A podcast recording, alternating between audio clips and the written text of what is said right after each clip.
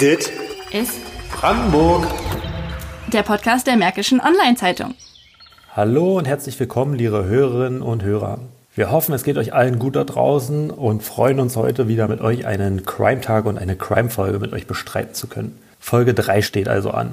Doch bevor wir direkt loslegen, möchte ich euch einen neuen Kollegen vorstellen. Markus Pettekau. Markus ersetzt Lukas in unserem Team, da Lukas uns vor kurzem verlassen hat und nun in Berlin arbeitet. Markus, nun ist es soweit. Du bestreitest deine erste Folge mit uns bei Dit ist Brandenburg. Du hast ja bereits im Trailer schon mal kurz über dich gesprochen, aber vielleicht kannst du doch mal sagen, wer du bist, woher du kommst und dass du dich vielleicht auch freust auf unsere Zusammenarbeit. Gut, also ja, ich freue mich. Ich bin wirklich freiwillig hier. Sehr schön, sehr schön. mein Name ist Markus Pettelkau. Ich bin ursprünglich vom Radio, habe für verschiedene Radiosender gearbeitet und ja, bin jetzt seit fast genau zehn Monaten hier bei der Mods in Eberswalde in der Lokalredaktion und in der Sportredaktion tätig. Und äh, als ich gehört habe, es gibt einen Podcast von der Mods, da dachte ich, äh, melde ich mich mal an. Kann ich vielleicht mitmachen? Kann ich was einbringen? Genau, darüber freuen wir uns sehr. Schön, dass du da bist, Markus. Ähm, aber wir beide sind heute nicht allein hier. Wir haben wieder jemanden zu Gast, der uns heute bei der Crime-Folge unterstützen wird. Richtig, nämlich unsere stellvertretende Chefredakteurin Beate Bias. Also erstmal Hallo. Beate, schön, dass du da bist. Das ist nicht deine erste Folge, du warst schon mal dabei. Hast du Feedback drauf erhalten? Es kamen einige Kollegen und auch einige Freunde auf mich zu und die finden, also sind, die sind sowieso große Fans von unserem Podcast, also nicht nur vom Crime Podcast. Aber ja, es gab durchaus Kommentare, gute und auch schlechte. Ja gut, aber so schlecht kann es nicht gewesen sein, denn du bist ja wieder hier. genau. Und sehr schön, dass ihr mich eingeladen habt. Vielen Dank dafür. Wir wollten uns heute einem Fall widmen, der sich Anfang der 2000er Jahre äh, im Norden Brandenburgs abgespielt hat. Wer so in den 90ern und frühen 2000ern im Osten Deutschlands aufgewachsen ist, ja, dem sind bekannte Neonazis täglich begegnet. Das gibt's auch heute noch, allerdings war dies die Hochzeit der NPD und von den Republikanern. Und dass da eine große Gewaltbereitschaft da war, auch das war kein Geheimnis. Im Juli 2002, da wurde allerdings zum wiederholten Male eine große Grenze überschritten.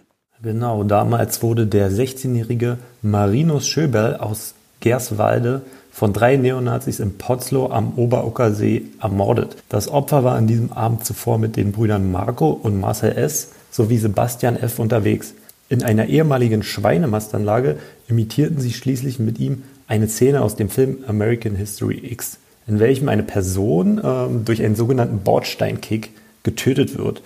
Danach warfen sie äh, ihr Opfer in eine ausgetrocknete Jauchegrube. Und jemand, der den Fall damals beobachtet hat und begleitet hat, ist halt Beate Biers, die bei uns jetzt ist. Beate, die Tat, die hatte damals bundesweit für Aufsehen gesorgt und auch das Bild vom Rest der Republik auf Brandenburg negativ mitgestaltet. Entsprach dieses Image der Realität? Das Image war damals Anfang der 90er bis in die 2000er tatsächlich in Brandenburg richtig übel, unter anderem eben auch wegen dieser brutalen Verbrechen.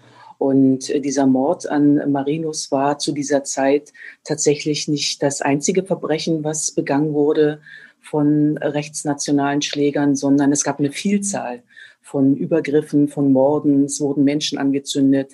Also es war damals schon eine sehr schlimme Zeit und äh, gerade in den letzten Monaten durch verschiedene Veröffentlichungen, also die Baseballschlägerjahre zum Beispiel, ist diese Geschichte von damals auch ein bisschen aus, aufgearbeitet worden. Wenn wir mal auf den Fall direkt zu sprechen kommen. Marino Schöbal, was war das für ein Mensch, der ermordet wurde? Es war ein junger 16-jähriger Schüler.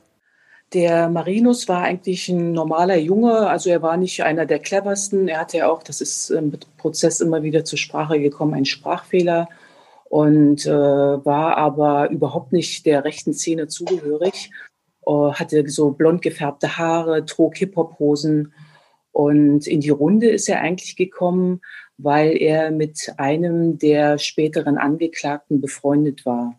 Und das ist, also vielleicht muss man auch noch mal sagen, diese drei Täter, darunter waren zwei Brüder und der ältere Bruder war eben ein richtig ein Neonazi. Der war auch mehrfach im Gefängnis und der jüngere Bruder, der Bruder der Marcel, der war eigentlich äh, ein ganz normaler Junge wie Marcel und die beiden waren befreundet. Der hatte auch blond gefärbte Haare, trug im trug, trug Hip-Hop-Hosen Und als der ältere Bruder dann aber aus dem Gefängnis kam, war es so, dass sich der Marcel sehr an seinem Bruder orientiert hat. Er hat dann seine Haare abrasiert, hat Bomberjacken angezogen und äh, auch diese typischen Schnürstiefel. Und da gab es, so haben die Eltern dann auch später erzählt, einen Knick im Leben dieses jungen Mannes. Und da war es dann so, dass er dann auch in diese rechte Szene abrückte. Und wie gesagt, also um nochmal auf die Ursprungsfrage zurückzukommen, die beiden, also Marinus und der Marcel, die kannten sich, als Marcel eben noch ein ganz normaler Junge war. Mhm, also hat er sich sehr an seinen Bruder angepasst. Nun äh, ging es ja schon vor dem Mord als solchen äh, heiß her. Die Täter und Marinus Schöber sind in mehrere Häuser eingedrungen, ja, um sich, um sich zu besaufen, kann man, glaube ich, sagen. Ähm, was ist darüber bekannt? War das im Einverständnis mit den Bewohnern oder wie, wie hat sich das ereignet? Es gab ja zwei verschiedene Begegnungsorte. Der erste Ort, den die drei ansteuerten und der Marinus dadurch ein Zufall dazu kam, war ein Mann, der im Dorf so als, ja, als Trinker bekannt war. Und da sind die Jugendlichen hin, da wussten sie eben, da gibt es Alkohol. Und äh, das war schon mit dem Einverständnis, also die haben einfach zusammen getrunken. Und als der Alkohol dort alle war, sind sie weitergezogen zu einer Nachbarin, und wenn ich mich richtig erinnere, sind die da auch nicht auf ganz legalem Wege reingekommen, sondern die haben irgendwie eine Scheibe eingeschmissen. Und äh, die Frau ist dann wach geworden, ist runtergegangen. Und jeder normale Mensch würde dann denken, die Typen würde ich rausschmeißen. War dann aber nicht so der Fall, weil die Frau Angst vor den dreien hatte. Und die war, das war dann so ein stilles Abkommen. Die waren da, haben getrunken, und haben dann auch schon angefangen, Marinus dann zu schlagen. Also die Frau hat sie quasi einfach geduldet, die Einbrecher? Die hat sie einfach geduldet. Also man war sich bekannt. Sie hatte Angst und sie durften, also sie hat dann eben nicht gesagt, was, sagen wir mal, was jeder von uns Normale machen würde, haut ab oder ich hole die Polizei, sondern mhm. äh, sie hat das alles stillschweigend hingenommen, hat dann auch Alkohol rausgeholt und äh, man hat dann da in, ja, in einer Runde gesessen und hat zusammen getrunken und geraucht. Also die Grundstimmung, die war ja schon sehr aggressiv, wenn man mit äh, Steinen schon mal Scheiben einschlägt, um sich dann dort niederzulassen. Und mit zunehmendem Alkoholpegel, da hat sich dann die Aggression auch immer weiter in Richtung Marino Schöber gewandt. Also er wurde beschimpft, er wurde geschlagen, es wurde auf ihn uriniert. Und das Ganze geschah in dieser fremden Wohnung. Und es wurde nichts unternommen. Also es war ja so, als dann bekannt wurde, dass der Marinus verschwunden ist, hätte man oder man wäre davon ausgegangen, dass die Frau zumindest der Polizei mal einen Tipp gegeben hätte. Hey, die waren bei mir und das war alles nicht so schön. Aber selbst zu der Zeit, als dann klar war, dass Marinus nicht da ist, ist diese Frau nicht zur Polizei gegangen. Und es war eben so, dass sie später im Prozess ausgesagt hatte, sie hatte große Angst, weil sie eben wusste, die Täter sind gewalttätig und hat deshalb einfach ihren Mund gehalten. Hm, kurz nach den unschönen Szenen, die Markus gerade beschrieben hatte, kam es dann zum Mord. Was ist über den, den Ablauf bekannt? Das ist wirklich, ich habe mich jetzt im Vorfeld äh, unseres Treffens äh, nochmal in unserem Archiv begeben und habe die Geschichten mir nochmal durchgelesen. Und äh, nach wie vor ist es so, dass man wirklich äh, Gänsehaut bekommt, weil diese Zeit zwei, drei Stunden sind wirklich von extremer Brutalität gekennzeichnet. Die äh, Übergriffe haben dann eben schon bei dieser Frau angefangen. Die Täter, die drei, diese Dreiergruppe ist dann weg und die haben Marinus, der offenbar betrunken oder angetrunken war, man hatte ihn mit Gewalt Alkohol eingeflößt, der liegt da, blieb einfach in dieser Wohnung liegen. Und irgendwie, warum auch immer, hatten die Täter offenbar noch nicht von diesem Gewaltexzess genug und sind dann zu diesem Haus, zu dieser Frau zurückgekehrt, haben Marinus unter die Arme genommen und sind dann zu diesem ehemaligen LPG-Gelände gegangen. In diesem Stall war es dann so, dass äh, Marinus weiter geschlagen wurde. Äh, er hatte also unheimlich viele Blessuren im Gesicht, schon Schwellungen und der jüngere Bruder, der sich offenbar vor seinem älteren Bruder profilieren wollte, ist dann in einen regelrechten Gewaltrausch gelangt. Und äh, ihr habt das vorhin schon angesprochen, diesen Film American History X, äh, den haben auch alle gesehen von, also den haben die drei gesehen. Der wollte quasi diesen Film kopieren. Und deshalb ist Marinus aufgefordert worden, in einen Trog zu beißen. Und dieser Marcel ist dann wirklich mit voller Wucht auf den Hinterkopf von Marinus gesprungen. Und Gutachter haben dann gesagt, es ist nicht ganz sicher, ob er sofort tot war, eher nicht, aber er wäre schon definitiv an diesem sogenannten Bordsteinkick gestorben. Und der ältere Bruder, der Marco, der muss offenbar, der war ja etwas älter, der war, glaube ich, 23 oder 24 zu dieser Zeit, auch schon Haft erfahren. Der muss zu diesem Zeitpunkt dann realisiert haben, dass es kein Zurück mehr gibt. Und er hat dann diesen Satz geäußert, den können wir nicht mehr zum Arzt bringen. Und spätestens zu diesem Zeitpunkt haben die drei dann beschlossen, dass Marinus getötet wird. Und die haben dann große Steine geholt und immer wieder auf den Kopf von Marinus eingeschlagen und gleichzeitig immer seinen Puls gefühlt. Und im Prozess haben, gab es dann diese Aussage, dass man dann gemerkt hat, dass dieser Puls immer schwächer wurde. Und als dann nichts mehr zu spüren war, haben sich die drei einen Spaten geholt und haben Marinus dann auf diesem LPG-Gelände vergraben. Es war immer wieder im Prozess die Rede, oder im Vorfeld des Prozesses, dass er in eine Jauchegrube versenkt worden war. Das war allerdings nicht ganz richtig, sondern er ist tatsächlich auf diesem LPG-Gelände im Boden verscharrt worden. Und der Boden war aber extrem mit Gülle getränkt, so dass man irgendwie dann auf diese Jauchegrube gekommen ist. Mhm. Aber wie gesagt, das Bild ist nicht ganz korrekt. Mhm. Also eine unfassbar grausame Art und Weise. Die Mutter von Marinus meldete ihren Sohn dann später als vermisst. Weder der Täter äh, oder die Täter noch die Zeugen, in dessen Wohnung sich diese Qualen ähm, ereigneten, sagten bei ihrer polizeilichen Vernehmung etwas zu den Geschehnissen von jenem 12. Juli und zum Verschwinden des Jungen. Das heißt aber, dass sie vernommen wurden. Die Polizei wusste also, in welche Richtung sie ermitteln sollte, oder? Also die Mutter war ja tatsächlich mehrfach bei der Polizei und die ist dann so ein bisschen abgefrühstückt worden, von wegen, ja, junge Pubertät, da haut auch mal jemand ab.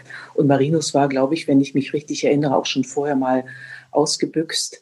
Und ich weiß nicht genau, ob es sofort klar war, in welche Richtung ermittelt werden muss. Ich glaube eher nicht, weil die Polizei anfangs davon ausgegangen ist, dass der Junge einfach, einfach abgehauen ist.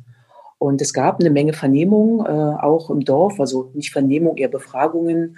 Und es war aber zu diesem Zeitpunkt so, dass sowohl die Täter als auch die Dorfbewohner nichts zu diesem Fall gesagt haben. Das heißt, äh, bis zu diesem Fund der Leiche äh, hatte man auch nicht wirklich Ahnung davon, dass es ein Mord sein könnte. Man ist die ganze Zeit davon ausgegangen, der ist einfach abgehauen. Genau, äh, man ist davon ausgegangen, dass Marinus einfach abgehauen ist. Er kommt ja auch aus einer großen Familie und war halt auch nicht so ein, manchmal nicht so ein ganz einfacher Junge. Aber eben äh, die Polizei hat den Fall anfangs tatsächlich nicht so ernst genommen, weil, das muss man zur Entschuldigung sagen, es natürlich unheimlich viele Fälle gibt von Kindern, die einfach mal von zu Hause abhauen und dann ein, zwei, drei, vier Tage später wieder auftauchen. Ganze vier Monate lang blieb also unklar, was mit dem Jungen passiert ist. Ähm, Im November 2002 finden dann erst andere Jugendliche die Leiche von Marinus. Dem Ganzen ging voraus, dass einer der Täter sich verplappert hatte, nicht wahr? Der Marcel, also der jüngere Bruder, der hatte, das ist auch später im Prozess so beschrieben worden, unheimlichen Druck und der wollte gerne diesen Druck von dieser Tat mit irgendjemand teilen. Und mit seinem Bruder konnte er das damals nicht machen, weil der Marco wieder mal wegen einer anderen Geschichte, er hat da, glaube ich, einen Mann aus Sierra Leone niedergeschlagen, wieder mal im Gefängnis saß. Und er war dann mit diesen ganzen Konflikten allein und wollte sich irgendjemand offenbaren. Kennt man ja häufig auch aus anderen Kriminalfällen, dass manchmal auch nach Jahren Täter sich dann offenbaren. Und er hatte zwei Freunde, das war ein junger Mann und eine junge Frau. Und äh, die waren da in diesem Jugendclub und da sagte Marcel, ich kann euch sagen, wo der Marinus ist. Da ging es dann auch noch um Geld. Die sollten irgendwie 25 Euro dafür bezahlen. Und die drei sind dann in Richtung LPG aufgebrochen. Die Frau schilderte dann später im Prozess, es war eine gelockerte Stimmung. Äh, man nahm das alles nicht so ganz ernst. Und äh, bei dieser LPG dann angekommen, fing der Marcel an, mit einer Axt in den Boden zu schlagen. Und dann gab es so einen Moment, wo plötzlich tatsächlich ein Schädel zum Vorschein kam. Und die Frau sagte damals aus, dass die Stimmung extrem gekippt. Und der Marcel sei wohl völlig ausgerastet. Er ist dann auf diesem Grab rumgesprungen und hat immer Scheiß Schädel, Scheiß Schädel gerufen. Und die beiden jungen Leute haben dann richtig dolle Angst bekommen. Und Marcel muss sich dann irgendwann bewusst geworden sein, hey, jetzt habe ich ja hier zwei Leute, die wissen, dass ich der Täter bin und fing dann an, diese beiden Leute zu bedrohen. Hat dann irgendwie die Axt in, in die Luft gehoben und meinte, also wenn ihr zur Polizei geht oder irgendjemand von diesem Grab hier erzählt, dann geht es euch genauso wie Marinus. Und die beiden sind dann aber einen Tag später tatsächlich überhaupt nicht mit der Situation zurechtgekommen. Also äh, was den drei Tätern fehlte, also gewisse Empathie war bei denen extrem vorhanden. Und die haben sich dann drei anderen äh, ganz jungen Kindern oder Jugendlichen anvertraut. Die sind dann wiederum auch hin zu diesem LPG-Gelände, haben da nochmal rumgegraben. Und einer dieser drei Jungen, ich glaube, es war ein 15-jähriger Junge, hat dann anonym die Polizei an gerufen und hat über diesen Fund gesprochen. Bevor wir gleich auf die Rolle der Politik und der Medien, also auch über unsere Rolle sprechen wollen, wollen wir vielleicht noch einen anderen Blickwinkel des Mordes beleuchten. Genau, denn Jürgen Lorenz war damals und ist heute noch Teil des mobilen Beratungsteams des Brandenburgischen Instituts für Gemeinwesenberatung, auch als Demos bekannt. Immer wenn irgendwo irgendwas Schlimmes in Bezug auf Rechtsradikalität passiert, dann ist dieses Beratungsteam vor Ort und versucht dort auch ein bisschen zu unterstützen, vor allem psychologisch zu unterstützen. Und ich habe mich im Vorfeld mit ihm über den Fall unterhalten. Und da hören wir jetzt mal rein der anfängliche Arbeitsschwerpunkt lag da drin, die Wucht des Ereignisses und die Wucht mit den Dingern, die geahnt äh, sich dahinter verborgen hatten. Die waren ja noch nicht griffig, die waren ja noch nicht ganz klar sichtbar, aber also sichtbar wurde dann auch die Hilflosigkeit im Umgang mit diesen Geschehnissen. Da war eben halt unser erster Schwerpunkt mit dafür zu sorgen, dass die Menschen eine gute, ich sag mal, psychologische Begleitung bekamen, aber eben halt auch in, in dem ganzen Bereich der Seelsorge. Da gab es den Kooperationspartner des EJFs, das Evangelische Jugend- und Fürsorgewerk. Die hatten wir damit drin geholt. Es gab auch zwei äh, junge Leute aus dem Kirchenbereich, die seelsorgerisch denn äh, mit den Kindern und Jugendlichen vor Ort in der Jugendeinrichtung gearbeitet hatten. Und es gab auch für die Eltern der Opfer und der Täterfamilie diese psychologischen Angebote. Das zweite war eben halt auch die Menschen vor Ort nochmal dahingehend zu beraten im Umgang auch mit Medien, weil da gab es auch keine Erfahrung, äh, kam daher zu solchen Situationen, dass auch ein Fernsehsender den Jugendlichen angeboten hatte, für Geld nochmal die Szene des äh, Findens von Marinus darzustellen und so. Also da gab es auch eine Überforderung im Umgang damit. In den alten Zeitungsberichten oder auch Videos, da wirkt es so, als ja, wäre das Umfeld damals lethargisch gewesen. Teilen Sie diese Einschätzung oder war es doch eher der Schock der Tat? Naja, es gab sehr wohl unterschiedliche Gruppen, es gab unterschiedliche Akteure, die auch unterschiedlich mit den Vorkommnissen innerhalb der Örtlichkeit umgegangen sind. Das gesamte Geschehen, also ob jetzt äh, der, der Mord an sich, äh, die Beteiligten an dem Mord, aber eben letztendlich auch die Öffentlichkeit und ähnliche für sich einfach weggeschoben haben unter dem Motto, naja, okay, was mich betrifft's nicht, mir geht's nichts an, ich bin nicht schuld. Andere eben halt, die sehr wohl äh, mitbekommen hatten, auch sehr schnell, dass sie nicht unbeteiligt sind an diesen Vorkommnissen. Und da gab es dann eben halt, wie gesagt, immer wieder diesen Beratungsansatz auf unsererseits, diese unterschiedlichen Menschen mit ihren unterschiedlichen Wünschen und Wahrnehmungen zusammenzubringen, um dass es da eben halt keinen Graben gibt innerhalb der Dorfgemeinschaft. Also das war eben letztendlich auch eben Auftrag Gewaltbereite rechtsextreme Jugendliche waren damals ein verbreitetes Phänomen in unseren Gefilden, also in Brandenburg, Mecklenburg-Vorpommern oder auch Sachsen halt im tiefsten Osten Deutschlands. Woher kam das? Welche Ursachen lassen sich dafür ausmachen?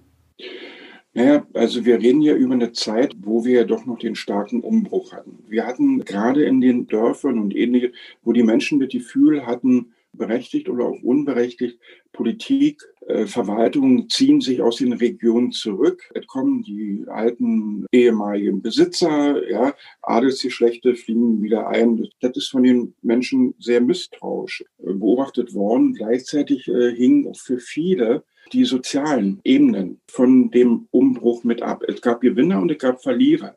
Und diese wurde dann natürlich auch in die Familien hinein transportiert. Auf der anderen Ebene gab es aber sehr wohl auch die Bereiche, wo man äh, geschaut hat, äh, sich erstmal als Verlierer, Verliererin beschrieben hatte und gleichzeitig geguckt hat, wer ist eventuell an meinem Unglück schuld und wen, wohin kann ich es weitergeben? Und dahingehend eben halt hm, das Treten einmal nach unten, nach den sozial Schwächeren, und durch den Rückzug der Politik, aber punktuell auch der nicht vorhandenen Jugendsozialarbeit in vielen Bereichen, hatte natürlich auch, ich sag mal so, rechtsextreme Akteure ein verhältnismäßig leichtes Spiel gehabt. Wobei ich sagen muss, aber in Potsdam hatten wir eine ziemlich gut aufgestellte Jugendsozialarbeit.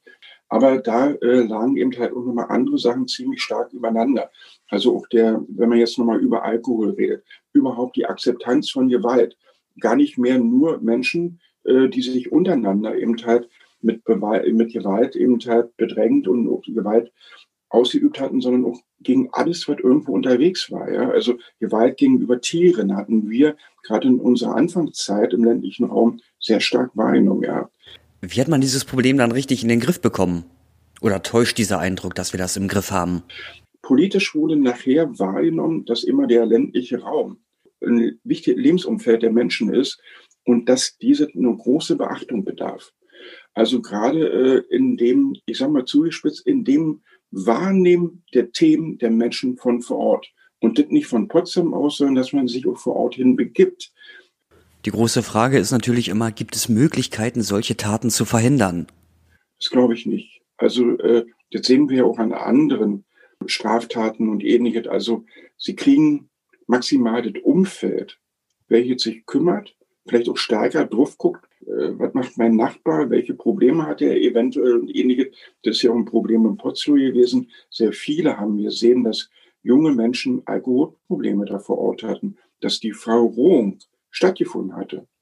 Aber viele sind nicht damit gut umgegangen. Ne? Aber letztendlich, wie gesagt, ich würde gerne diese Lanze für Brandenburg brechen in der ähm, Sensibilität im Umgang generell mit diesen Themen. Also ob es jetzt Rechtsextremismus ist, Antisemitismus, Rassismus und auf den ganzen Rechtspopulismus, es ist auf dem Alltagstisch. Und das war früher eben halt nicht. Also da ist viel auf den Weg gebracht worden. Ich würde jetzt nicht denken, dass das das Heilsbringende ist, aber es gibt viele positive Sachen. Diese Tat wird ja wirklich als rechtsextreme Tat eingestuft. War der Rechtsextremismus einer der Hauptgründe für den Mord oder war das eher eine Begleiterscheinung? Wenn man sich auch nochmal die Straftäter anguckt, der ältere Bruder kam aus dem rechtsextremen äh, Spektrum, äh, auch mit äh, dementsprechenden Straftaten und ähnliche. Aber auch das, was das begleitet hatte, den, den Mordprozess an sich. Also da, da gingen ja Stunden davor nochmal ins Land, wo eben halt äh, Marinus äh, aufgefordert wurde, sich als Jude zu beschreiben und ähnlich und, und wie auch mit ihm umgegangen wurde. Äh, währenddessen kleinere Bruder, der sich dann eben halt anpasst, auch von der von der Uniformierung seines großen Bruders. Und ja, also da, da, da gibt es Parallelen und, und ähnliche. Deshalb äh, die Beschreibung, äh, dass es sehr wohl einen rechtsextremen Hintergrund hat, dem haben wir dann noch zugestimmt. So Beate, du hast das, Dame, das Ganze damals ja hautnah miterlebt. Teilst du diese Einschätzung von Herrn Lorenz? Also das war tatsächlich so, dass ähm, dieses Dorf irgendwie durch dieses brutale Verbrechen tatsächlich in so eine Schockstarre gekommen ist. Man hat unheimlich schwer Zugang gefunden zu den Leuten, also Gesprächspartner zu finden. Niemand wollte etwas sagen. Und ich kann mich auch erinnern, dass es äh, unheimliche Streitigkeiten gegeben hat. Es sollte dann ein Gedenkstein für Marinus aufgestellt werden. Und man wollte das nicht. Also man hat das irgendwie, dieses Verbrechen immer als Makel empfunden. Und äh, ich glaube, dass es auch so ein bisschen deshalb der Fall war, weil sich viele vielleicht auch die Frage gestellt haben, hätten wir irgendwas anders machen können. Und das ist eben nicht passiert. Man hat diesem ganzen Treiben zugeguckt und dieses Dorf war über Jahre hinweg noch, also schockiert äh, von diesem Ereignis. Und in den, erst in den letzten Jahren ist da wieder so Normalität eingekehrt. Die Täter, die waren damals 23 und 17 Jahre alt. Der damals 17-jährige Marcel, der galt als Haupttäter und erhielt acht Jahre und sechs Monate Jugendstrafe. Der ältere Bruder, der war den Behörden bereits bekannt, wie du schon gesagt hattest, der saß bereits im Gefängnis.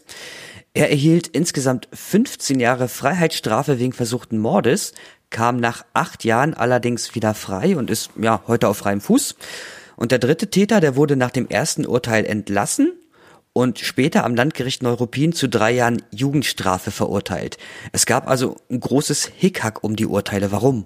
Also es gab wirklich einen riesigen Aufschrei und zwar ging es dabei um den Sebastian F., der äh, mit in dieser Dreierrunde war und äh, der ist am Anfang vom Landgericht in Neuruppin zu einer Freiheitsstrafe von zwei Jahren verurteilt worden und diese Strafe wurde zur Bewährung ausgesetzt. Das muss man sich so vorstellen. Also man hört diese schlimmen Ereignisse im Gerichtssaal und dann gibt es einen dieser Täter, der nach dem Urteil einfach nach Hause gehen kann. Und äh, das muss für die Familie, vor allem für die Mutter, wirklich ein Schlag ins Gesicht gewesen sein. Und die Staatsanwaltschaft und die Nebenklage hat dann auch sofort Revision eingelegt, weil sie mit diesem Urteil überhaupt nicht einverstanden war. Aber von vornherein war ja eigentlich auch klar, dass der Sebastian F. und der Marcel S. Äh, nicht zu einer lebenslangen Freiheitsstrafe verurteilt werden können, weil die beiden, weil sie erst 17 waren, nach Jugendstrafrecht verurteilt wurden. Und äh, das Jugendstrafrecht, das wisst ihr sicher auch, hat eine Begrenzung von zehn Jahren. Also mehr als zehn Jahre können Täter nicht verurteilt werden weil das Jugendstrafrecht so einen erzieherischen Charakter haben soll und die jungen sollte, Leute sollen einfach nochmal eine zweite Chance bekommen. Aber wie gesagt, diese Entscheidung äh, der Kammer, den Sebastian F., ich sage jetzt mal nur zu einer Freiheitsstrafe von zwei Jahren zu verurteilen, die auf Bewährung zur Bewährung ausgesprochen werden, das war schon ein richtiger Schock. Das Urteil, das hast du gerade auch schon gesagt, ist später nochmal vom Bundesgerichtshof kassiert worden und der ist dann zu drei Jahren verurteilt worden aber das war ja auch nicht viel mehr. Es ist ja nicht nur so, dass die äh, beiden Täter dort minderjährig waren, sondern äh, sie waren alkoholisiert und ihnen wurde ein niedriger Intelligenzquotient nachgewiesen und das wurde dann auch strafmildernd gewertet. Unter anderem wurde auch in der Mods damals berichtet, dass einer der Täter wie sein Opfer einen Sprachfehler hat und bereits im Kindergarten gemobbt worden ist und nur über den Abschluss der siebten Sonderschulklasse verfügt, ja, was ja eigentlich dann auch schon äh, für diesen verminderten Intelligenzquotienten spricht. Und er soll deswegen sein Opfer ausgewählt haben, da er Marino Schöberl als noch schwächer als sich selbst ansah. Das ist ja auch was, was äh, Jürgen Lorenz angesprochen hatte, dieses nach unten treten. Ist das so ein typisches Tätermotiv? Aus deiner Erfahrung als Journalistin? Das ist tatsächlich so, dass bei vielen Prozessen es immer wieder äh, darum geht, dass sich Täter vermeintlich schwächere, schwächere Opfer aussuchen. Das ist äh, einfach so, dass die Täter glänzen wollen, dass sie sich höher stellen wollen als äh, das Opfer. Das ist tatsächlich so. Also ich bin jetzt kein Psychologe, aber es ist tatsächlich so, dass sich viele Täter vermeintlich schwächere Menschen aussuchen und sie dann zum Opfer machen. Ähm, könnte man auch sagen, dass das äh, Motiv von rechtsextremen Gewalttaten ist, also dass es darauf besonders zutrifft? Das glaube ich nicht, dass das unbedingt nur bei äh, Straftaten im rechten Milieu der Fall ist. Das kann man auch vielfach äh, anderweitig beobachten. Also das fängt beispielsweise an, dass Männer ihre Frauen verprügeln, ihre Kinder verprügeln oder auch mhm. bei anderen Straftaten. Also es ist so ein typisches Motiv, das sich durch viele andere Bereiche der, der Strafbarkeit durchzieht. Welche Konsequenzen wurden denn aus dem Fall gezogen? Also bei den Behörden, bei der Polizei oder in der Gesellschaft? Ich hatte ja am Anfang schon gesagt, dass es damals wirklich viele schlimme Übergriffe in Brandenburg äh, gegeben hat. Und ich finde, dass das Land Brandenburg damals tatsächlich richtig gut reagiert hat und unter anderem äh, dieses tolerante Brandenburg eingerichtet hat, äh, quasi so, ein, so, eine Alarmmannschaft, die genau in solchen Fällen aktiv wird, wie in diesem Fall im Todfall, im, im Mordfall von Marinus. Und äh, man kann das dann auch über die Jahre hinweg, die dann folgten, beobachten, dass es in Brandenburg eine gewisse Normalisierung gegeben hat. Also es gab dann nicht mehr diese unheimlich brutalen Fälle. Äh, es gibt immer noch rechte Straftaten, äh, keine Frage, die Zahl ist hoch, aber die, die extreme Gewalt hat einfach abgenommen. Also es gab ja in den 90ern und Anfang der 20er Jahre äh, eben Fälle, dass Leute gefangen genommen wurden, dass sie gequält wurden, dass sie vergewaltigt wurden. Und solche Extremfälle sind heute eher die Ausnahme. Viel wurde ja damals auch über die Rolle der Medien in diesem Fall gesprochen. Also von den Anwohnern kamen damals Worte wie sensationsgierig oder realitätsverzerrend. Wenn du jetzt heute mal so rückblickend auf die Berichterstattung schaust, trifft das zu im Großen und Ganzen? Ich wehre mich immer so ein bisschen dagegen, dass man sagt, die Medien. Also man wirft dann quasi alle in einen riesigen Topf.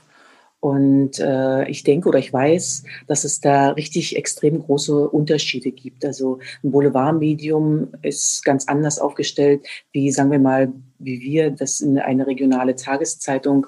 Von daher finde ich also diese diese Gesamtaussage, die Medien waren sensationsgierig und so weiter, äh, finde ich dann manchmal äh, etwas ungerecht, weil die Kolleginnen und Kollegen, die von unserer Zeitung vor Ort waren, eben Jugendlichen kein Geld angeboten haben, von wegen stellt man irgendwelche Szenen nach und so weiter. Äh, das kann ich nicht sagen. Und ich habe mir im Vorfeld unseres Gespräches ja im Archiv nochmal unsere Beiträge angeschaut und ich kann da nicht sagen, dass wir besonders äh, sensationslustig gewesen sind. Also die Besonderheit äh, rührt halt auch daher, dass es ein schlimmes Verbrechen war. Und wenn man solche Sachen aufschreibt, dann äh, ist das einfach von vornherein einfach nur schrecklich. Hm, da kann ich dir nur zustimmen, Beate. Der Mord an Marinus Schöber hat auf jeden Fall ein gewaltiges Echo ausgelöst und hatte auch Auswirkungen auf die Film- und Theaterszene. Denn dort wurden die Geschehnisse von diesem Tag ähm, aufgegriffen und 2005 beispielsweise in einem Theaterstück szenisch dargestellt. Dieses Stück, Der Kick, wurde auch filmisch adaptiert. Und 2012 erschien der Dokumentarfilm Nach Friezen, der unter anderem den Haupttäter äh, Marcel S. nach seiner Entlassung aus der JVA Friezen ähm, drei Jahre lang begleitet hat. Und auch in Potzlow wird heute noch an den Fall gedacht. Ähm, Beate, du hattest es angesprochen, es gab ein großes Hickhack damals um den Gedenkstein. Der steht aber. Die Gemeinde hat ihn damals auf Initiative des Pfarrers Johannes Reimer vor der Kirche aufgestellt. Das Thema Rechtsextremismus und damit die Ideologie hinter den Morden, die ist in Brandenburg immer noch präsent. Es gibt zwar ja weniger sichtbare Gangs, aber rund 2800 Menschen gelten als rechtsextrem oder als rechtsextremer Verdachtsfall. Das geht zumindest aus dem Bericht des Brandenburger Verfassungsschutzes hervor. Ja, und damit wären wir auch schon am Ende unserer Crime-Folge. Wir bedanken uns recht herzlich bei dir, Beate. Es war wie immer schön und wir freuen uns auch auf ein nächstes Mal. Ja, vielen Dank, dass ich hier sein durfte. Hat mir sehr viel Spaß gemacht. Vielen Dank. Genau, und Markus, deine erste Folge, was sagst du? Bist du zufrieden? Ja, man muss jetzt auch mal den Leuten, die das hören, auch mal sagen, wir können uns ja nicht im Studio treffen, pandemiebedingt. Das heißt, wir machen das Ganze hier über eine Videokonferenz was als äh, für jemanden, der sonst so aus dem Studio gewohnt ist, ganz schön komisch ist, aber äh, ja, wir sind's ja, wir haben es ja irgendwie durchbekommen. Genau, alle, wir alle müssen uns anpassen. Und in diesem Sinne, bis zur nächsten Folge. Wir freuen uns auf euch. Macht's gut. Macht's gut. Bye bye. Dit ist Brandenburg. Der Podcast der Märkischen Online-Zeitung.